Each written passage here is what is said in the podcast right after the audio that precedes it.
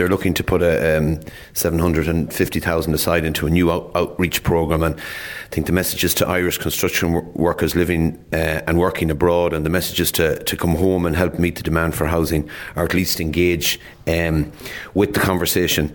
I suppose questions would need to be asked: uh, What help? do you and your family need to move home? Uh, what do you need? Uh, how can we help? And I think we've spoken, or I've certainly spoken about this on numerous occasions, and the, and the need for, for Irish construction workers here. Uh, so this new programme is welcome news.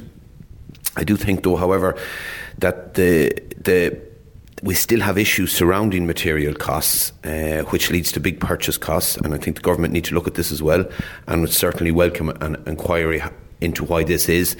But right now, uh, the message is to Irish construction workers abroad that the work is here now, the wages and rates um, probably are as good as anywhere in the world. So, if at all possible, at least give it some thought. I suppose it'd be hard to attract them home if they're you know they're in those locations. But certainly, if you if the supports are put in place, you'd hope that they would avail of it.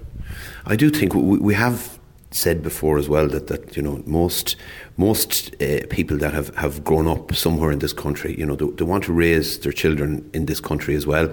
Um, I think it's one of the best countries in the world for that, and, and, and we all know that. But I think anybody that goes away always has a grow to come home at some stage, and maybe this is an incentive that might just tip the balance that they might just do that.